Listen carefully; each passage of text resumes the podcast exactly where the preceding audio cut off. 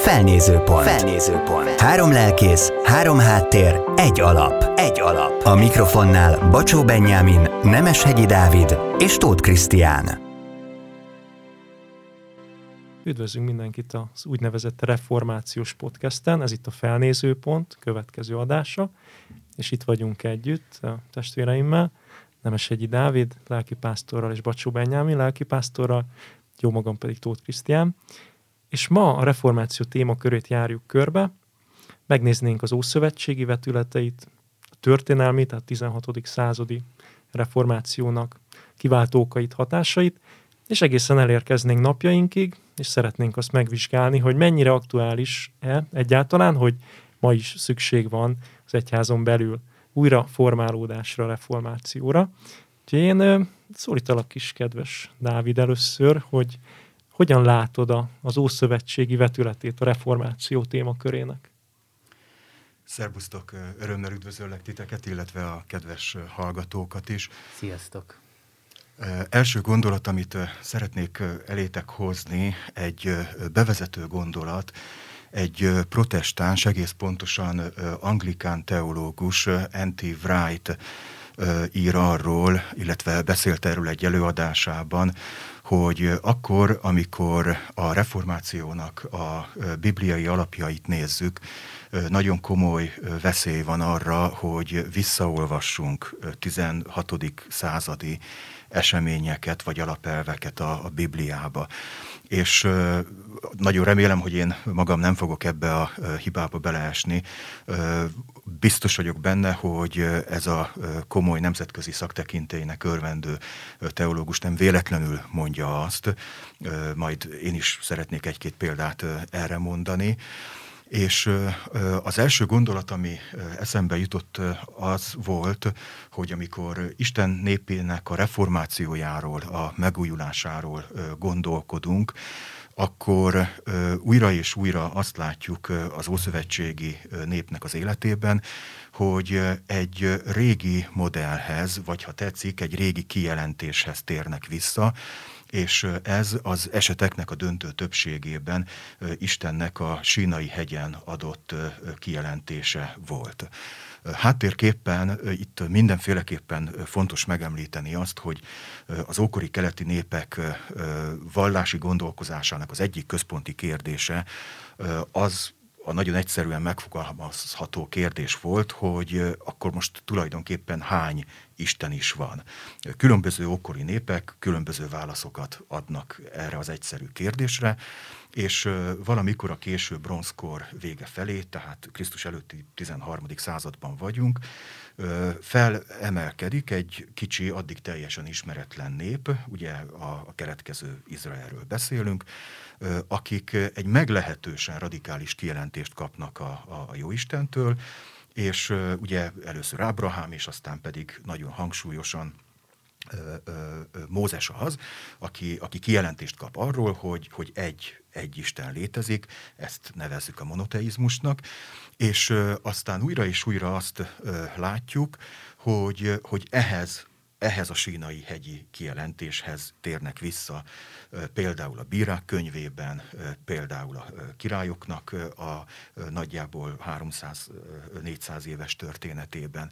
Tehát akkor, amikor Isten népének a megújulásáról beszélünk, akkor, akkor azt látjuk, hogy nem feltétlenül új dolgokat mutat meg nekik a Jóisten, hanem régi dolgok kerülnek új megvilágításba. Nagyon remélem, hogy nem vagyok anakronisztikus akkor, amikor valamiféle párhuzamot érzek a, a 16. századi reformátori gondolkodásnál a visszaforrásokhoz, az ad fontes alapelvhez. Uh-huh. Ugye egy, egy visszatérő reformátori érvelés az, hogy mi tulajdonképpen semmi újat nem mondunk, hanem, hanem visszatérünk az eredeti új szövetségi kijelentésekhez. Ez lenne az első gondolatom. És hogyha itt lehet csatlakozni, ugye akkor Természetes. azért itt a, a mondjuk ezt az Ecclesia Semper reformát, uh-huh. ezt, tehát hogy az egyház újra és újra megújításra szorul. És hát, hogyha megnézzük mondjuk az Ószövetséget, és mondjuk Esdrást vagy Nehémiás idejét nézzük, akkor tulajdonképpen egy belső megújulás az mindig úgy kezdődött, vagy éppen ott úgy kezdődött, hogy, hogy újra felfedezték az írást. És ez egy nagyon különleges dolog, és hogyha ezt a 21. századra alkalmazunk, vagy így megyünk tovább a történelem folyamán, azért ez, ez a fajta íráshoz való ragaszkodás, ez mindig egy izgalmas kérdés volt a történelem során, és mindig, amikor valahogy visszatértek hozzá, most akár az Ószövetségben, akár az Új Szövetségben, akár az Egyháztörténelemben, akár napjainkban, akkor az mindig valamiféle ilyen reformot indított el, vagy mindig valamiféle reformhoz kapcsolódott. Szerintem sok kérdés van, amit így az Ószövetségben, hogyha megnézünk, aztán mondjuk az egyháztörténelemben, akkor azért, azért így, így előjön, hogy, hogy mondjuk mit jelent az, hogy, hogy reformáció, meg, meg mi az, hogy reform egyáltalán. Mert egyház történetileg, hogyha a reformációt nézzük, akkor az ne, nehez, tehát hogy, hogy mi reformációnak hívjuk, de valójában egyház szakadás volt. Hm, beleismertünk hamarosan mélyebben.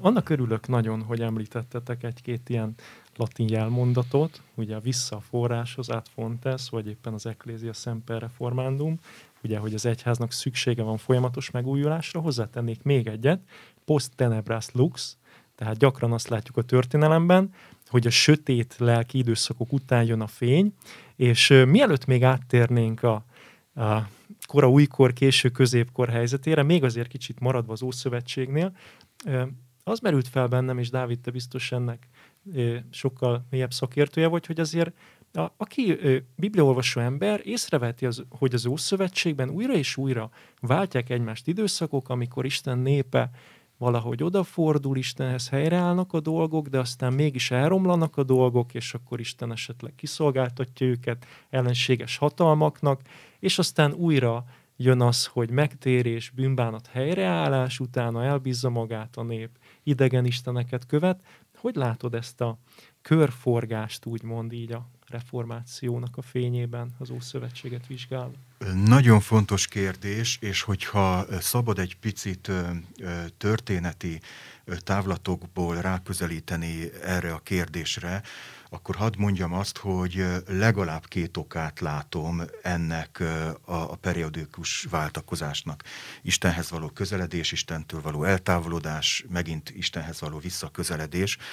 Az első dolog az az, hogy Izrael népének a felemelkedése akkori, ókori keleti politikai értelemben egy, egy politikai vákumban történt. Tehát a Krisztus előtti 13. században az akkori nagy birodalmak, tehát itt beszélünk mondjuk a középasszír birodalomról, beszélünk a hettita birodalomról, beszélünk az egyiptomi birodalomról, mind-mind meggyengülőben voltak, és ez adta a lehetőséget arra, hogy egy sor kis új állam, hát volt amelyik ugye városállamként kezdte, volt amelyik ugye nagyobb nemzetként, népként kezdte, egyáltalán ez a vákum adta a lehetőséget arra, hogy, hogy Izrael mint nép elinduljon Isten tervében és ez azt is jelenti, hogy akkor, amikor ez a politikai vákum megszűnőben volt, bibliai értelemben, most itt nagyjából a Krisztus előtti 9.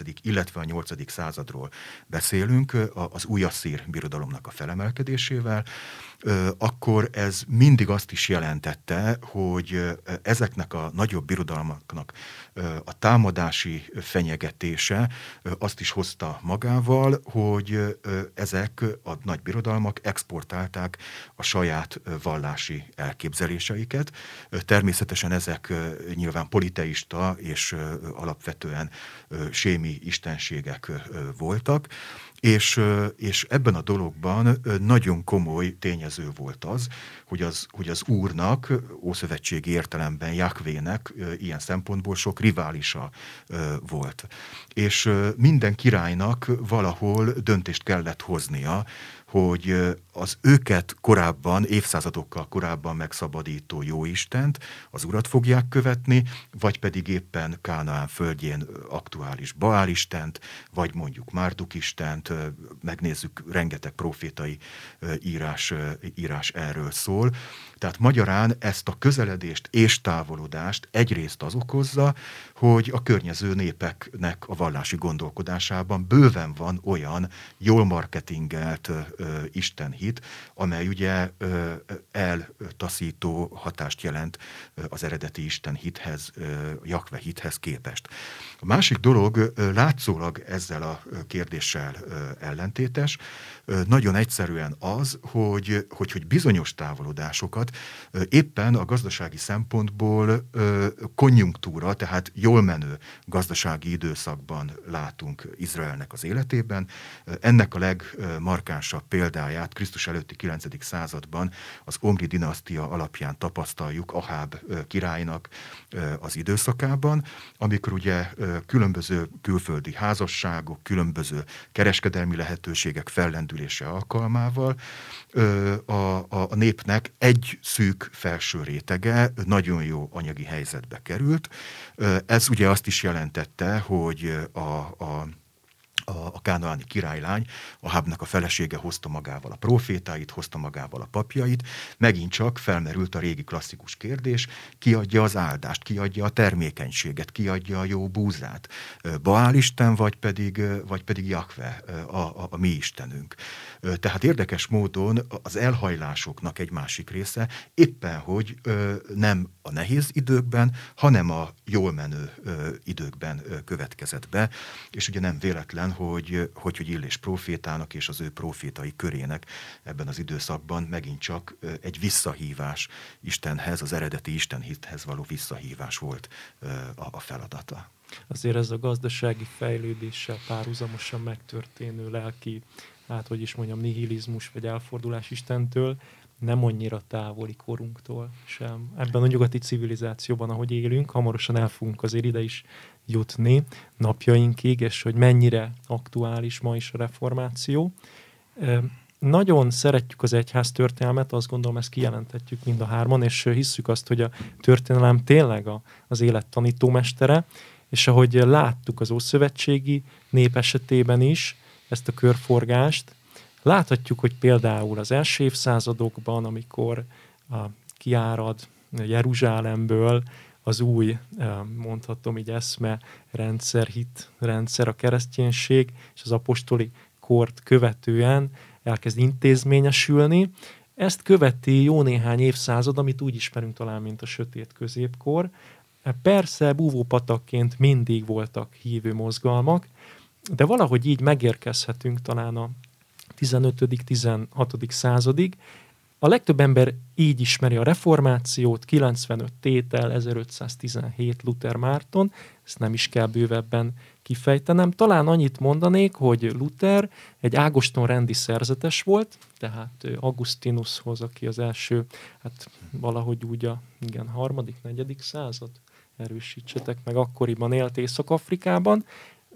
Egy ilyen szerzetesként elkezdte olvasni a Bibliát, teológiai professzorként értette az eredeti nyelveket, és eljutott oda, hogy a római levélben olvasta azt, hogy az igaz ember hitből él, ami egyébként egy habakuki, tehát hogyha már az Szövetséget említettük, habakuki idézet is egyben, és felismerte azt, hogy kora egyházának a tanítása, amelyben talán túl nagy fókuszba kerültek a cselekedeteken keresztüli üdvözülés, az valahogy szembe megy azzal, amit a Bibliában tapasztal, a hitáltal egyedül kegyelemből való üdvözüléssel, és sokan egyébként úgy gondolnak a történelmi reformációra, mint amely felfedezte az isteni szuverén kegyelem doktrináit.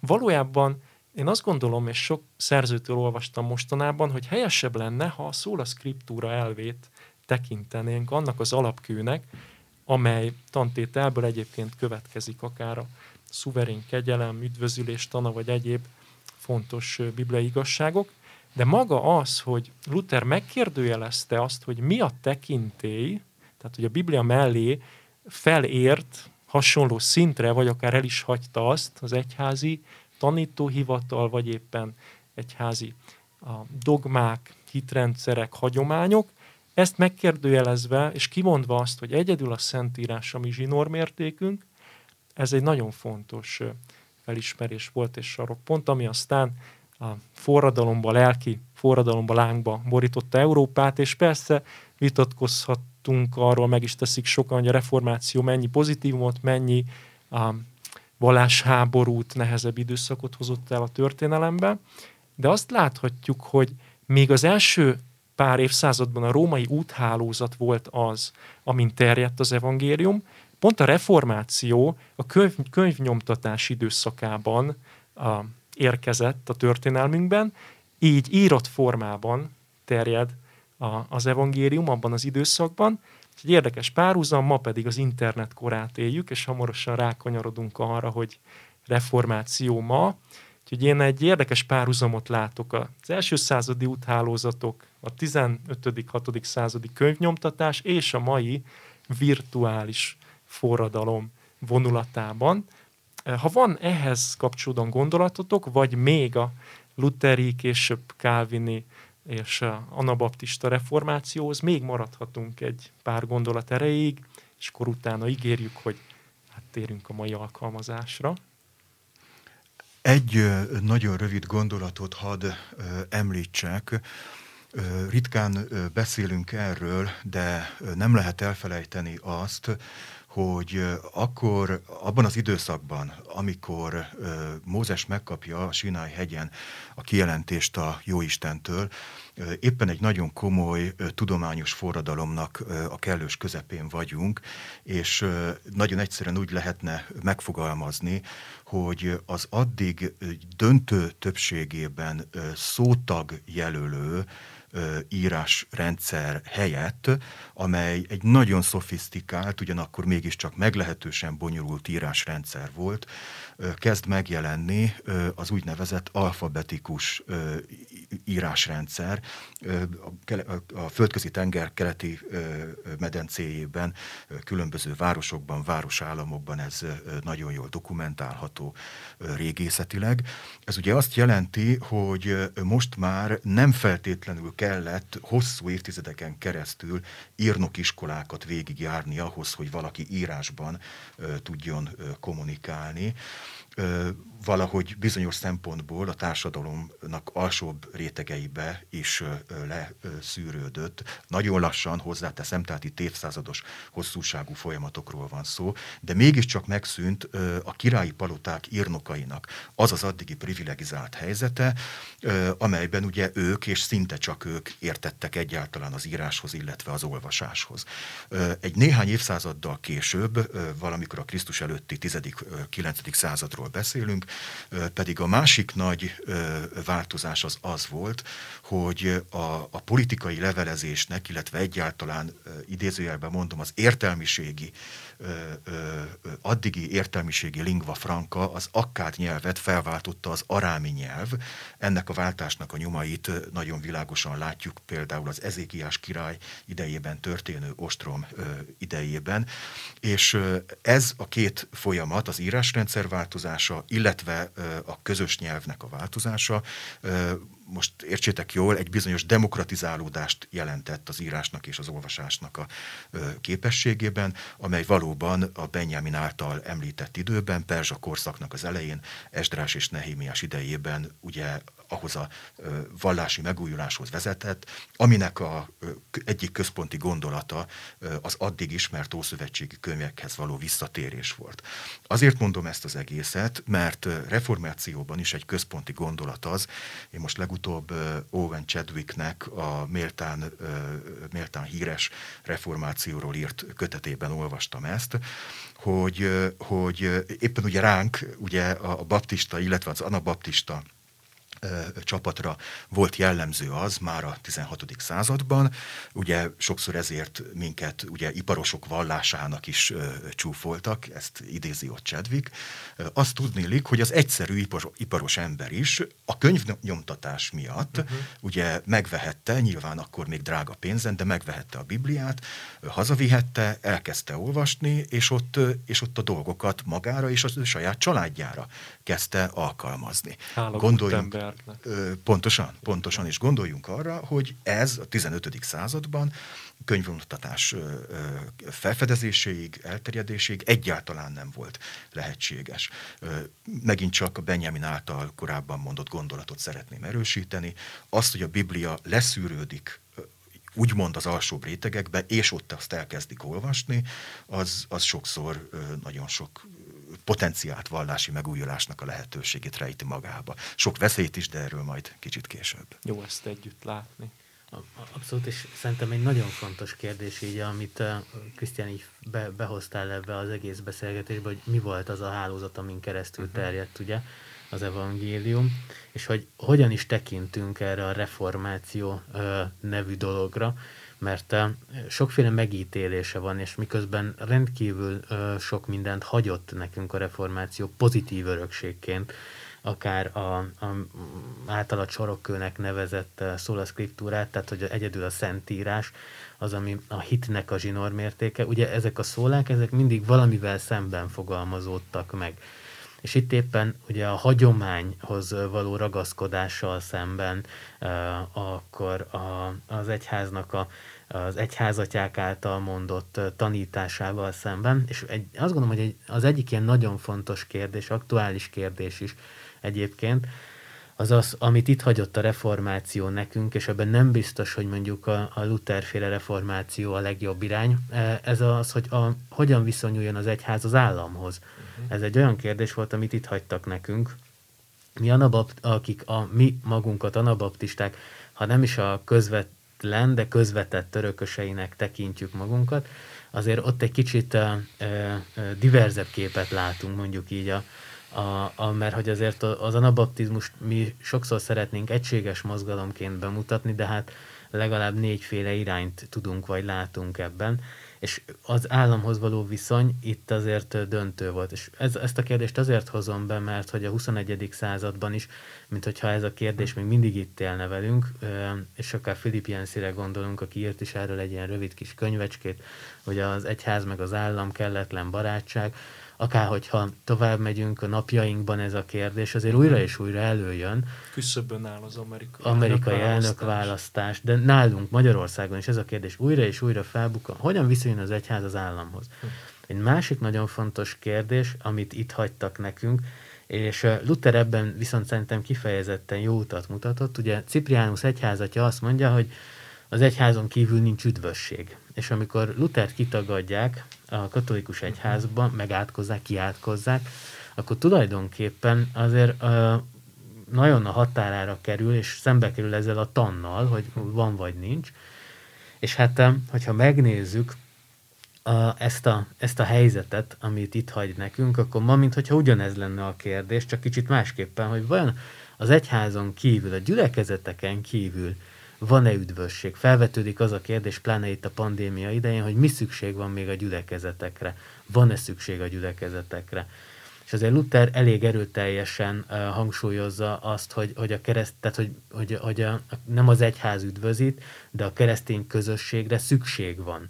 Ebben azért nagyon világosan utat mutat szerintem. És aztán így a 21. században ezzel mi is egy olyan kérdés, ami ha megnézzünk a történelem során, akkor, akkor itt marad nekünk ez a kérdés, hogy, hogy vajon a gyülekezetnek hol van a helye, és ebben a pandémiában én kifejezetten látom, hogy sokan kérdezik ezt, hogy, hogy akkor most kell a gyülekezet, vagy nem. Elég az, hogyha eh, streamen nézek valamit, vagy, vagy, a, vagy, vagy, vagy eh, nem tudom, Youtube-on, vagy Facebookon, vagy bárhol, meghallgatom ezt a eh, igehirdetést, vagy azt az igehirdetést, ez elég lesz nekem. Aztán szerintem egy nagyon fontos kérdés az az, hogy a, a tekintéhez hogyan viszonyulunk. A, a reformációban azért ez egy, ez egy fontos ö, kérdés volt, és azt gondolom, hogy ez megint itt maradt velünk, és az évszázadok folyamán küzdködünk ezzel, hogy, hogy a tekintéhez hogyan lenne jó ö, viszonyulni. És hogyha így ezeket a kérdéseket még tovább feszegetnénk, akkor még több kérdés jönne fel. De azt gondolom, hogy a reformációnak egy kétségtelenül nagy értéke volt az, amit a, te úgy mondtál, hogy sarokkő, uh-huh. amire építkezni kell, hogy egyedül a szentírás. És ehhez mellé tehetjük, hogy nem csak szól a szkriptúra, hanem tóta szkriptúra, ami mit is jelent. Tehát, hogy egyedül a szentírás, és hogy a teljes szentírás, ami fontos nekünk. Ugye, mert ha csak azt nézzük, hogy egyedül a szentírás, ami persze nem jelenti azt, hogy egy protestáns hívő, akár baptista nem vizsgálódhat más szakirodalomból, hiszen segítségül hívhatjuk a segédtudományokat, ugyanakkor azt nem lehet megengednünk, hogyha a biblikusok akarunk maradni, hogy bármi az ige tekintéje fölé vagy mellé kerüljön, és az is egy nagy kérdés, hogy elegendő-e nekünk a, a Szentírás, talán erről szól az, hogy a teljes szentírása az, ami akár a 2 Timotos 3.16 szerint azt mondja a, az ige, ugye Pálapostól fiatal tanítványának, hogy ugye a teljes írás Neupeusztos, tehát hogy Istentől ihletett, és ugye hasznos tanításra, feddésre, megjobbításra, és az igazságban való nevelésre, ugye, hogy tökéletes legyen az Isten embere, minden jó cselekedetre felkészített. Én azt gondolom, hogy ha akár így október végén valaki elmegy ide a Reformációs Emlékparkba, ami nincs is messze most a Bencúr utcától, ahol most ülünk a Baptista Rádióban, a, ide a fasorra, akkor láthat egy emlékművet, amin megjelenik mind a, az öt szóla, különböző nagyságú a kőtömbökkel, és a legmagasabb a Solus Christus, és ez nekem nagyon tetszik, hogy egyedül Krisztus által a valóság az üdvözülés, és ott van mellette szép magasan, de azért kicsit alacsonyabban a szól a scriptúra mellett a szól a fide, hogy egyedül hitáltal, és a szól a grácia, hogy egyedül a kegyelemből, és alá van húzva, hogy ez az egész szól ideo glória, tehát hogy Istené legyen a dicsőség. Most így talán a leggyakorlatibb, legszemélyesebb rész következhet. Kíváncsi vagyok, mennyire vagyunk bátrak, őszinték, hogy akár betekintést engedünk a gyülekezeteinkbe, vagy elmondhatjuk a meglátásainkat, gondolatainkat az egyházunkról. Ti hogy látjátok, hogy látjuk, hogy most a baptista közösségnek, vagy akár a helyi gyülekezeteknek miben és mennyiben és hogyan van szükségük, ha van megújulásra, reformációra, akár az egyház, akár a teológiai oktatás, akár bármilyen hozzá kapcsolódó szerv. A, szerintem a 21. század egyházának igen sok kihívással kell szembenézni, és a reformáció adta szólák, azok ma is a rendkívül fontos alappillérekként ott állnak segítségül a boldogulásra ebben a nagyon zavaros és nagyon bizonytalan 21. században. Most csak egy ilyen ö, egyszerű, egyszerű bevezetést, ö, meg egy pár gondolatot ehhez, ami szerintem rendkívül ö, sok kérdést felvet. Először is azt mondják, hogy mi egy olyan szekuláris társadalomban élünk, ahol az úgynevezett szekulári, szekularizáció, tehát az elvilágiasodás az egyre jelentősebb lesz. Hmm. Ez azt jelenti ugye, hogy uh, tulajdonképpen, uh, hogyha még a posztmodernt is ehhez vesszük hozzá, mint egyfajta ilyen gondolati vagy filozófiai eszmerendszert, amiben élünk, ahol a minden viszonylagos uh, az uralkodó, és ahol a közmegegyezés, vagy hát a többség akarata a döntő, akkor igen izgalmas idők elé nézünk, és sokan azt gondolták, hogy ez a szekularizáció ez visszafordíthatatlan. És Peter Berger volt az első, vagy az egyik első, aki elkezdett arról írni, hogy, hogy szükség, vagy hát ez a szekularizáció az ilyen desekularizációba fog átmenni, azaz a vallás visszatér, és szerintem itt van most az egyik legnagyobb kihívása az egyháznak, hogy hogy mit kezd ezzel, hogy az emberekben van egy fogékonyság az úgynevezett spiritualitás iránt. Az egyház kompetens módon hozzá tud ezt szólni ehhez a témához. Szerintem ez az egyik legizgalmasabb kérdés a 21. században, hogy kompetensen mit tud mondani. Tehát, hogy nem dogmákra, hanem Isten Isten, most ezt jó értelembe véve biblikus Isten élményekre van szükség, mert az emberek valahol azt keresik, akik hitelesen követik azt a Krisztust, amiről a reformációnál is szó volt, és hosszú évszázadokon keresztül. Aztán másrészt, hogyha szembe találjuk magunkat a bizonytalansággal, az egyház történelem, meg a Bibliánk is arra figyelmeztet, hogy mindig szembe találkozunk azzal a kísértéssel vagy veszéllyel, hogy a jövő bizonytalanságában a múlt már bevált eszközeihez akarunk nyúlni. Ez, ez egy veszélyes dolog egyébként, mert hogy a Bibliánk arra bátorít bennünket, hogy ilyen, és ezt így fogom mondani, hogy ilyen értékalapon innoválóak legyünk. Tehát, hogy, hogy értsük meg, hogy mit mond a Biblia, mi az üzenet, azon nem változtatunk, de hát az eszközök, ahogyan ezeket használjuk, ahogyan ezt eljuttatjuk, ahogyan ezt megéljük, az változhat, és ebben fejlődnünk kell. És van ez a baptista mondás, hogy eh, eh, Krisztusban maradni a korral haladni, szerintem ez egy nagyon fontos alapigasság. Ha valaki szeretné tudni azt, hogy mondjuk mi ment át a evangélikus vagy a katolikus egyház így a 24. század elején, és mi kicsit lemaradva követjük a, a németeket ebben, de nagyon izgalmas a könyv. Az a címe, hogy az egyház kihívásai a 21. században Manfred Kochnak a könyve. Rendkívül sok és izgalmas kérdéseket feltesz. Például azt, hogy hol van a vezetésnek, a vezetés tudománynak a helye, amikor az egyház vezetésével foglalkozunk. Az a transformációs válság, amiben az egyházak vannak, azok hogyan fognak megoldódni. A népegyházi kereteket érezhetően szaggatják szét ezek az idők. Mi nem vagyunk népegyház nyilván, de egy nagyon fontos kérdés ez. Aztán a, a köznevelésben, szociális intézményekben hol van az evangélium helyen? Úgy mondja ezt valaki, hogy a, az egyház diakonizálódására van szükség, tehát hogy az elesettek felé való szolgálatra. Ez egy nagyon érdekes... Szeretett szolgálat. Igen, ez egy nagyon érdekes út, hogy, hogy így hogy, fogjuk, hogy fogunk odállni. Szóval én azt látom, hogy nagyon sok kérdés van, amivel szembenézünk, és valahogy úgy szól a fő kérdés, amikor szembe találkozunk ezzel a sok kihívással és sok nehézséggel, sok bizonytalansággal is, hogy honnan lesz nekünk erőnk ahhoz, hogy ezekre a nehézségekre előremutató válaszokat kapjunk.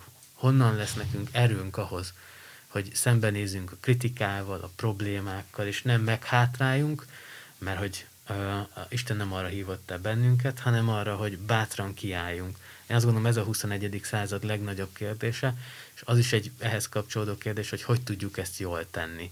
És aztán most persze itt e, beszélhetünk ugye a 21. században a negyedik ipari forradalomról, e, beszélhetünk arról, hogy új készségekre van szükség, és akkor az egyik ilyen leginkább fejlesztendő készség, az az adaptivitás, így mondják, az alkalmazkodás, hogy, hogy új készségeket tudjon az ember tanulni. És van egy nagyon érdekes dolog, ami itt a viták keresztüzébe kerül, ez pedig az, hogy egy olyan mentális struktúrára van szükség, ez az oktatás kifejezetten így előhozza, amelyek elég rugalmasak ahhoz, hogy a 21. században olyan adaptív technik, adaptív módon eljárva az ember újra és újra új dolgokat kezdjen behozni. És akkor kiderül az, hogy igen, de hát hogyha nincs mihez ragaszkodni, nincsenek szilárd értékek, akkor nagyon nagy problémában vagyunk. És ennek a könyvnek, amit mondtam, ez a Manfred Kochnak van egy nagyon érdekes gondolata, az pedig az, hogy az emberek küzdöttek a, azért, hogy a szabadságot elnyerjék, aztán most meg sokan vannak, akik menekülnek a szabadság elől, és menekülnek azokhoz az emberekhez, akik megmondják azt, hogy mire, hogy kéne csinálni az életet. E, én ennek tudom be, hogy Jordan Petersonnak a könyve a 12 szabály az élethez bestseller lett, mert van 12 szabály, amit alkalmazni és e, egyszerű, egyszerűbb lesz az élet. Szóval így e, azt gondolom, hogy ez, ez mind ott van körülöttünk. És bármelyikről kezdünk most el beszélgetni, azt gondolom, hogy, hogy a fő kérdés nem az, hogy nem az, hogy ezek a nehézségek vannak-e, vagy nincsenek, nem az, hogy mi a technológiai fejlődés, hanem az, hogy honnan lesz az egyházba erő ahhoz, hogy így beleálljon ezekbe a kérdésekbe, és azt mondja, hogy itt vagyunk, megyünk előre. Nagy kérdés, hogy honnan, és hogyha gondolunk ennek a, az adásnak, podcastnek a nevére is, felnéző pont, hát ha felnézünk, akkor remélhetjük és bízhatunk benne, hogy kapunk föntről erőt, úgy látom. Dávid, még kinyitottad a Bibliát, van neked is gondolatod ehhez? Benjaminnak a technológia szerepével kapcsolatos gondolatához szeretnék néhány gondolatot fűzni.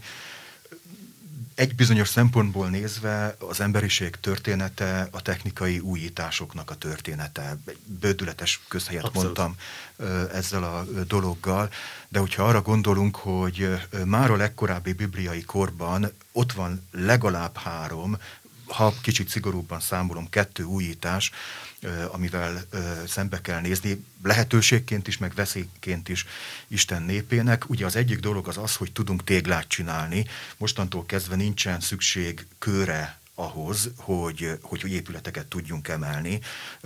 Egy sajátos értelmezés szerint, és én elfogadom ezt az értelmezést, erről szól Bábel tornyának az építése, akkor ott van a második dolog, az, hogy a részkorból átmegyünk a vaskorba, tehát magyarán a résznél egy sokkal ellenállóbb anyagot találunk, és elkezdjük ezt használni, és uh, itt a második, két és feledik, vagy hát a harmadik dolog, technikai újítás, ugye a lovaknak a megszelídítése, illetve ehhez kapcsolódóan a harci szekereknek a megjelenése, gyakorlatilag a Krisztus előtti 12., 11., 10. századnak a hat története, ennek a sikertörténete, hogy hogy megjelennek a harci szekerek, és erre Isten népe különböző módon kell, hogy reagáljon. Jellemző már ekkor is, gondoljunk Sámuel könyvének, a első könyvének az elejére, hogy Isten népe alapvetően lemaradva, lemaradott helyzetből indul ezekkel a technikai újításokkal kapcsolatban. Nem kell azért sok idő, gondoljunk Salamonra, akinek sok felesége mellett sok lova is volt, tehát hogy azért szépen lassan behozza Isten népe ezt a dolgot. Én az egészből csak azt szeretném, azt szeretném kiemelni, és kérdezetek meg engem erről a dologról 30 év múlva is, de hogy én nagyon komoly lehetőségeket látok itt a, itt a technikai fejlődésben. Nyilván figyel, vigyáznunk kell arra, hogy, hogy, hogy amennyire lehet óvatosan, végig gondoltan alkalmazzuk ezeket a technológiákat, de én, én azt gondolom, hogy Jóisten által megszentelt értelemmel lehet bölcsen és jól használni. Közösségépítésre, társadalmunk jó értelmű megváltoztatására, családjaink erősítésére ezeket az eszközöket. Még egy utolsó gondolat, megint csak egy közhely, hogy Lajtától keletre, tehát itt a közép-kelet-európai, illetve a kelet-európai országokról beszélünk. Annak idején a polgárosodás sokkal csökeményesebb módon ment végbe ez csak hogyha végig gondoljuk a 19. századnak a magyar történetét, reformkort, szabadságharcot, dualizmus időszakát, monarchia időszakát, gyakorlatilag az egész dolog erről szól, és ugye csak egy nagyon-nagyon kis vékony időszak van, a kiegyezés utántól mondjuk a, az első világháború elejéig, amikor valamiféle kiteljesedőben levő polgárosodást látunk. Nyilván már az előző évtizedekben is vannak, de hogy én mondjuk ezt tartom a csúcsának ennek a folyamatnak, ez egy nagyon-nagyon rövid időszak, és én nem, nagyon nem tartom azt véletlennek, hogy, hogy a világháború, az első világháború után azonnal beindul az a folyamat, amit Benjamin is említ, kellenek az erős, megmondó emberek, akikhez tudunk csatlakozni. Most ezt nevezzük kancellárnak, vagy nevezzük dózsénak, vagy nevezzük, nem tudom én, kormányzónak, ugye különböző politikai formációkban. Én a, magam hitét, vagy hát az egyházunk hitét és a meggyőződését ebben is nagyon komoly iránymutatónak tartom. Azért a baptista egyház történetünkben benne van az, hogy, hogy az egyes családok egyénként is Istenre figyelve tudnak önálló döntést hozni. Benne van egy, egy nagyon jó értelmű, bibli, biblikus értelmű szabadság szeretet ebbe, ebbe a meggyőződésünkbe. Én legalábbis ezt látom az egyház történetünkben. Világos, hogy a szabadság nagyobb felelősséggel is jár, a szabadságtól sokszor megijedünk, nem tudunk vele mit csinálni, tényleg sokszor kényszeresen visszanyúlunk régi dolgokhoz, ahelyett, hogy bátran innoválnánk. Én nagyon egyszerűen csak azt szeretném mondani, hiszek abban, amit Jim Collins ír cégvezetéssel, vezetéstudományjal kapcsolatban, hogy a kríziseknek az ideje nem csak az összeomlások ideje lehet, hanem a növekedésnek az ideje is. Ugye ő több könyvben is azt vizsgálta, hogy különböző cégek, válságok, különböző gazdasági krízisek idején hogyan reagáltak, vizsgálta azokat a cégeket, amelyek eltűntek a sülyeztőben, azokat, amelyek megmaradtak, és hogy, és hogy igenis lehet. Hogy lesz a jóból kiváló. Pontosan, például például. Van-e számodra igénk, Dávid? Én nagyon egyszerűen azt a gondolatot szeretném elétek hozni, hogy minden krízisben és minden technikai lehetőségek által adott eufóriában maradjon a Jóisten és, és az ő kijelentése és az ő igéje a, a zsinór mértékünk. Jeremiás könyvéből azt az egy gondolatot szeretném elétek hozni, amely igaz, hogy egy negatív kontextusban, egy ítéletes proféciában jelenik meg, de én ezt pozitívan szeretném alkalmazni a 21. századi Magyar Baptista Egyházra, amikor itt azt mondja Jeremiás könyvének a, a, a második fejezetében, 13.